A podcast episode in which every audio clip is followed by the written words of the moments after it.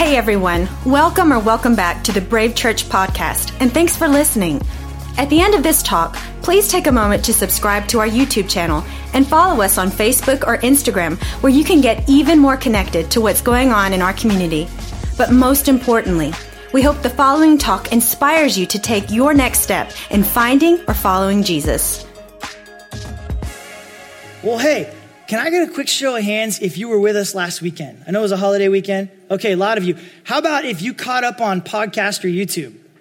So, not just my grandma. That's great. Uh, but my grandma actually, little segue there, is here today. My grandma and my grandpa. And uh, they're sitting right here. And we have a photo, but I just wanted to take a moment real quick to honor them because they're celebrating something really significant this weekend 62 years of marriage. Isn't that crazy? And so we had lunch yesterday, and I asked Grandpa, I said, Hey, give us some tips. Like, how do you get to 62 years? And he said, Well, it's really simple. You want to be married for 62 years? Stay married. so there you go. Uh, but man, last week we talked about hearing God, and today we're going to be looking at talking to God. We're just flipping it around. But really, what this is, is a series on prayer. And there's, you know, so much that we could cover beyond just these two weeks. Next week, we're getting back into the Gospel of Mark. We're going to finish Gospel of Mark leading up to Easter. But I just really felt God put it on my heart that we were to talk about prayer for these couple weeks. And so today, talking at God. Um, sometimes when we hear the word prayer, we think of different things. For some of us, it's intimidating. We're not really sure if we're doing it right. Uh, is God hearing me? Is there a better way to pray, a wrong way to pray, a more effective way to pray? Uh, but I shared last week, you know, my wife, she came to faith uh, about five years ago here at Brave. And when we met, she wasn't following Jesus. And so when she came to faith and this whole thing of prayer came up, she, she felt really confused and even frustrated because of the way other Christians around her would talk about prayer. Um, and not really Christians here at Brave, but people that she would meet at work or people even just from her past that, that she knew were Christians and now she's a Christian. So they'd connect and they'd talk. And the way they would talk about talking to God, it really just made her feel like she was on the outside. Like if she didn't know the right lingo or the right language, that she just wasn't as spiritually deep as they were. And she had to kind of figure things out. And so I think this happens a lot in church. And one of the things that we value here, that we say all the time, is that everyone is welcome. But welcome looks like something. Welcome isn't just something we say, it's something that needs to be backed up with words and actions if this is going to be a welcoming place. Sometimes what welcome looks like is using common language that helps people connect with God rather than language that makes us look more connected than they are. Maybe you've been in church for a long time, and maybe you are so deep in Christian subculture that it's hard for you to pray without reverting to Old English. like, thou art the Lord, right? Like, sometimes, I mean, have you ever been in a prayer circle or been praying with someone just like, whoa, where did they come from? what era are they living in, right? Like, God speaks today in the language that we understand. So this isn't printed in your notes, but write this down. Say what you mean, not what you've heard. Say what you mean, not what you've heard. A lot of times in church, we end up repeating these religious phrases and talking differently. And most of the time, it's just a product of repeating something that we've heard someone else say. And it just kind of happens. Let me give you a few examples. Here's some Christianese phrases uh, that I think are kind of funny, and I'm going to be honest. Like I've used all of them. Okay, so no judgment here, but it's just kind of funny how we how we get. So here's one: Lord willing. Translation: You may think I'll be there, but I won't. Took a little while for you guys to get that one. I don't feel led. You can't make me. or the Lord works in mysterious ways. Uh, I'm totally clueless on how to help you. Or if it's God's will, it will happen. Translation, I really don't think God's going to answer this one. Last one, uh, you just have to put it in God's hands. In other words, don't expect me to help you. honestly, like these are just a few and they're kind of funny, but really, sometimes when we pray, we just, we think we need to be something that we're not. Or we think we need to do something that's just unnatural or different, like almost like we have to get God's attention. Turn to the person next to you and say, let's just keep it real. Let's just keep it real. The bottom line is God's, He's not into perfect prayers.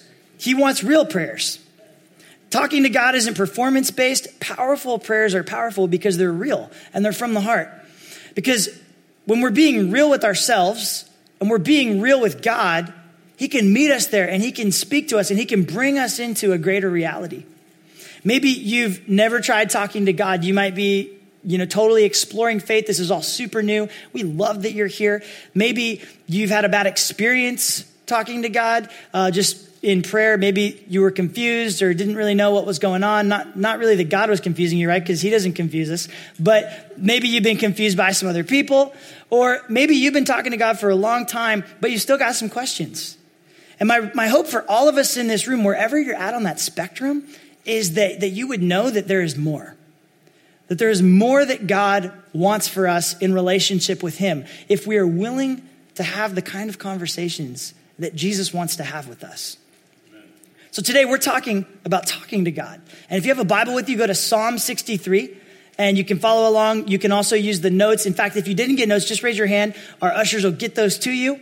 And uh, you're going to want notes today. But we're looking at Psalm 63. And in this psalm, it actually covers four different types of prayers. And it's really profound because each of these different types of prayer is connected to a different mood, a different emotion, a different feeling that we might feel. And, and this talk um, is really, I think, um, I think it's an important subject for us to consider because sometimes in faith, we just think about our problems and bringing our problems to God and asking Him to solve them. But God actually wants us, he, He's actually a person, not just a problem solver. And so there is so much more to communicating with him that he wants us to know about. And these four different types of prayer, they just illustrate several ways that we might relate to God, ways that he wants to talk to us. Okay, so let's get into this. Um, Psalm 63. The first one is lament. This is a cry to the Lord out of distress, and it's grounded in a trust for who he is. The second one is praise, proclaiming the word of the Lord for who he is and what he does with deep love and respect. We do this often when we sing songs of worship. The third is imprecation. Now, this one, this isn't a word we use very often, okay, but it's a really important kind of prayer. This is angrily begging the Lord to punish evildoers for the sake of injustice. You know, if you, you just think about this last year, few years in our country, there's been a lot of injustice being brought to light. If you look around the, the world, I mean, on social media and, and the news, we're so much more aware of what's happening in our, in our world. And there's a lot of injustice. And I think sometimes we don't know what to do with that. And God wants us to know that, that whether you see this injustice and you feel angry or, or sad or whatever you feel that you can, you can call out evil in prayer with him, that there's a place to go with him, that he actually wants us to be angry about the things that anger him and to talk to him about them. Number four, trust. A motive celebration of the Lord's goodness and faithfulness, believing that he will act graciously. Now, don't raise your hand, but I wonder how many of us in this room, if we consider our prayer life over, you know, the since we started praying or even just the last few, few weeks or months, I wonder how often it's about a prayer request. Probably most of the time for a lot of us because prayer is really powerful and we know that God hears us and really our relationship with God begins by what he's done and what he can do for us. And so when you've got a friend that is that powerful, right? Like created the world, created you, knows everything, is capable of the impossible, you're probably going to think, man, what can he do for, for me? God, what, what can God do? And so we end up having a lot of conversations with God about what he can do for us. And that's not bad. That's a good thing. God wants us to turn to him and to be dependent on him. But I think there's a lot more that God wants to say to us and to do in our lives through prayer. I was looking back this week on journals entries that I wrote from when I was in middle school. I used to every day I would I would write what God was saying to me in scripture and then I would write a prayer. And every single one of my prayers, like no joke, every single one of them was a request. like it was the only way I knew how to pray in middle school. And I think it was a lot of it was just I really liked Aladdin back then, like dating myself, but it was popular and Disney it's Disney's fault. God was my genie. And I'm like, God, you can you're way more powerful than that cartoon, right? And so every day I was like asking God for stuff, praying for stuff. But listen, God wants more for our prayer lives than to answer our requests or forgive our sins. He wants us to cry out to Him with our pain, to lament. He wants us to go to a healthy place with our anger and, and let it out. Just be, be honest with it. He wants to be praised and worshiped for how good he is. And he wants us to declare our trust in him regardless of our circumstances. But to pray these kinds of prayers, we've got to be real. Have you ever prayed to God almost like you're asking for a friend? right? Like you're just kind of minimizing the situation or kind of almost like you have to sugarcoat it or act like things are better than they are, but there's no need to pretend with God. He's the safest person to be real with. So if we want to have real conversations with God, we've got to be real with ourselves and then real with Him. And when we get real with God and real with ourselves, wow, something shifts in our, in our spiritual life. Something shifts in, in our relationship with God. So let's take a look at Psalm 63 and let's see some of these prayers in action. Okay, starting in verse 1. It says, A psalm of David when he was in the desert of Judah. O God, you are my God. Earnestly I seek you. My soul thirsts for you. My body longs for you in a dry and weary land where there is no water. Number one, when we turn to God in loneliness, our soul can be revived. I wonder how many in this room feel lonely. The thing about loneliness is it's usually an effect of something else. We don't just start off lonely. Maybe you've been betrayed. You know what it's like for someone close to you, someone that you should have been able to trust, and they betrayed you. And if we're not careful, we start to isolate and pull back, and we're just not as open with our heart as we once were. Or maybe you've been abandoned. You know, it's like for someone to leave you and now it's kind of like, hey, uh, I don't know if they're going to stay with me. So again, we just kind of hold back some of our heart. We isolate. And we get a little bit more lonely. Or maybe we are afraid that people are going to judge us. Maybe you've been judged. Um, I think that's a huge one because We've, we, we put ourselves out there all the time online. There's so many places, you know, bullying obviously is a huge issue on our campuses. So even at a young age right now, People are feeling very judged. I read a study recently this week based on the UCLA loneliness scale. And they called 20,000 adults and they found that 54% of them said that they feel like no one actually knows them well. Additionally, 56% of people said that the people they surround themselves with are not necessarily with them. And approximately 40% said they lack companionship, their relationships aren't meaningful, and they feel isolated from others. I hear this, and the first thing I think of is, man, what can we do about this? But then I'm reminded, at least here at Brave, is that we've got home churches, we've got life classes, we've got events, we've got all kinds of opportunities for people to have meaningful connections with others, to know and be known. So, no matter how close your friendships are, we need more than just other people. And that's what David's talking about here. This is a loneliness that comes from lacking God in your life, a lack of God's presence in your life. It doesn't matter how social you are, it doesn't matter how many parties you go to, how many dinners you have planned, how many coffee meetups you have. There is no substitute to the presence of God in your life. There is a loneliness that our souls are thirsty for, and it cannot be filled without God. Only God can create a revival in your soul.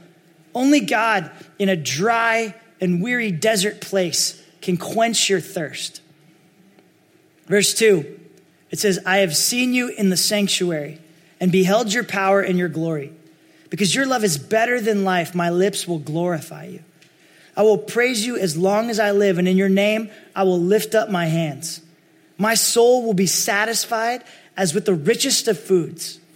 With singing lips, my mouth will praise you. Number two, having a vision of who God is changes how we see everything else. David's saying, God, I see you. I've seen you before. I see what you're doing. I've seen you in all of these different ways, and my response is to praise you. When we catch a vision of who God is, it's almost automatic. We can't help but praise Him when we really see who He is. So, when you're talking to God, who are you envisioning? What's God like? What's, the, what's this person like that you're talking to? Exodus 34 actually gives us a great picture of who God is. And if, if this is in your notes, and if you want, circle some of the characteristics that stand out to you. It says, And he passed in front of Moses, proclaiming, The Lord, the Lord, the compassionate and gracious God, slow to anger, abounding in love and faithfulness, maintaining love to thousands, and forgiving wickedness, rebellion, and sin. Yet he does not leave the guilty unpunished, he is just. What's amazing about praying with a clear vision of who God is, is it gives us the energy and the empowerment to be more like Him, to be Exodus 34 people, not just to see who He is, but to be like Him. Prayer, it's an opportunity to talk to God. And when we're talking to God and we think about who He is and we've got a vision of Him, we see our circumstances differently. See, maybe you're bringing some circumstances to God. Maybe there's some things that you're frustrated with or hurt by, and you're bringing them to God. But what if sometimes they're actually an opportunity for you to be compassionate, for you to be more gracious or more loving, slow to anger, faithful? Is there someone in your life that when you go and talk to, and, and maybe you're kind of worked up or you're frustrated, right? And they just make you feel better and they kind of ground you. God, a relationship with God is like that, but a billion times that. Conversations with a vision of who God is changes how we see things. Because God wants to let us in on his point of view. And he's got the best point of view. Verse 6 On my bed I remember you, I think of you through the watches of the night, because you are my help. I sing in the shadow of your wings. My soul clings to you. Your right hand upholds me. Number three, when you can't sleep, remember God. Uh, one of the things that I love about talking to God is He's always available 24 7. And we don't have to worry about what we talk to Him about being too heavy, being too much of a burden. And in every other human relationship, timing's a big deal. But God, He's always ready to talk. He's always available. Uh, sometimes if I get an idea or I want to talk to someone about something, it's just not the appropriate time. Like maybe it's the middle of the night, it's 2 a.m., so I have to send an email. But with God, He's there, He's ready. Like if I woke my wife up every time I wanted to talk to her about something, I would be sleeping in the living room immediately. She's not here, so I can say that. But what's even more amazing to me about this psalm and just thinking about what David's saying isn't just that we can talk to God anytime, but that sometimes he wakes us up. See, maybe you don't have a friend that you can call at 2 a.m., but can God call you at 2 a.m.? Can God wake you up? See, a lot of times when we can't sleep, what do we do? We think, we problem solve, we pull out our phone and scroll, right? Or we watch a show, or we just go get something to eat. That's what I do. Uh, but what if that's a moment that God's trying to connect with you? What if He's trying to wake you up? Since I was a teenager, I've been catching my parents sneaking out of the house, which is weird because you would think that they would be catching me. They never caught me. No, just kidding. but I would catch them sneaking out of the house, and I remember just like thinking, "Hey, where, where are they going?" And like talking to my brother, like, "Hey, where are they going?" But what they would do is when they couldn't sleep, they would go on prayer drives. and they would drive through the community where they pastored, and God would give them ideas and vision, but He would also enlarge their heart for people. What if we remembered God when we can't sleep? What if talking to God in the middle of the night is one of the ways that He wants to deepen your relationship with Him? Verse 9, it says, Those who want to kill me will be destroyed. They will go down to the depths of the earth. They'll be given over to the sword and become food for jackals. Number four, direct anger at the true enemy. Where do you go with your anger? What do you do when you're upset? Most of us direct our anger in one of two directions. We direct our anger at God or we direct our anger at people. When we're wronged, we focus on the person, they become our enemy. Or when our world is rocked with grief and loss, we blame God. But David has a different approach. Instead of blaming God, he directs his anger at the true enemy, evil himself. People are never your enemy. So David, he's focusing his anger on God, not on God, excuse me, on the things that God is angry about. God actually invites us to share in his anger towards evil, to recognize the source. And I really think this is one of the ways that God gives us more passion for the things he's called us to do. See, all the great leaders and men and women of God throughout the Bible, they got really passionate about injustice, really passionate about the effects of evil and things that were not right. And so sometimes it's time spent in prayer responding to those things that God uses, uses to, to give us passion for the things He's called us to do. So instead of focusing our anger on God, we want to focus our anger on the true enemy. God, He is angry when you're hurting. He is angry when innocent lives are lost. He is angry when the weak are taken advantage of. I have a friend who's going through a really difficult time. And it's a time that would lead a lot of us to get angry at God and just stay angry at God. And she sent a text to my wife and I this week. So she lost a baby after carrying it for 17 weeks and then had to have it surgically removed. And we were checking in on her. And this week she sent a text to us. And with her permission, I want to read it to you. She said, So when I was pregnant, I would have sworn up and down that we were having a girl. When I envisioned our future family and I prayed about it, I always saw another little girl. So, of course, when I got pregnant, I thought, this is it. This is our girl. For a couple days after my surgery, I was in a really dark place, and I kept hearing God saying, Praise me. And I didn't want to. I was just so mad at Him. And after a few days, when I felt like I had nothing left inside me and was at rock bottom, I finally turned to Him. I verbally surrendered my baby to him and thanked him for the privilege of carrying that life for 17 weeks rather than never at all. I thanked him over and over for all the incredible blessings we have. And of course, I immediately started to feel better and find peace with what's happened.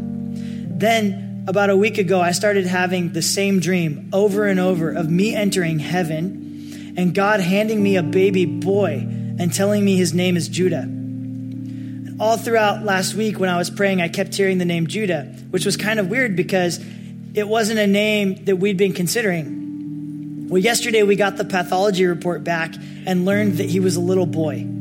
So, of course, his name will be Judah. I looked it up last night and it means praise. How perfect is that?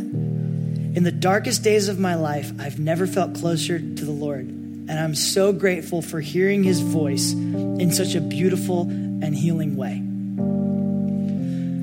See, a lot of times when we reach these dark places, these dark moments in life, these moments that hurt, where we feel pain, we feel lonely, we feel abandoned, whatever it is, we have this tendency of trying to just kind of carry it ourselves and keep it inside. And when we do that, it wrecks us because we're trying to carry a burden that we were never created to carry. I don't, I don't want to live my life. I'm a follower of Jesus. I don't want to, why would I live my life trying to carry burdens that I was never capable of carrying. And so prayer is one of the places where we meet God and we surrender our burdens. We turn to Him. In dark places, we look for the light. And so God wants to use these moments. I don't know what you're going through today. Maybe maybe things are good. Praise God. But if you're here today and you're going through a difficult time, I just want to encourage you to turn to God. Let him speak to you. Don't stop trying to carry it on your own. Would you bow your heads with me just for a moment? I want to pray with you. And before we respond in worship, with a time of prayer and praise, if there's anyone here today that wants to begin this eternal conversation with God, to commit their life to Him, to make Jesus Lord, to recognize the sacrifice, the death, and the resurrection of Jesus, if you're at that place where you want to cross that line of faith today, I just want to give you an opportunity to do that. I'm not going to have you um, stand or come forward, but just go ahead and raise your hand if you want to make that decision today. Amen. Amen. Well, those who raised their hands and everyone else in this room, let's repeat this prayer together. Dear Jesus, thank you for loving me, for dying for me, so that I could find my way back home. I now commit my life to you. In Jesus' name, amen. Amen. Well, in this moment, you can stand, you can sit, you can kneel, but we're going to enter into this time of worship and we're going to bring our pain to God, and then we're going to praise Him. Once again, thanks for listening. If you live in the Bay Area, we would love for you to join us at a Sunday gathering in San Ramon. For directions, gathering times, or information about our Brave Kids program, visit us at brave.church. Also, if you want to help support what God is doing through Brave, you can give online to the Brave Foundation at brave.church forward slash foundation.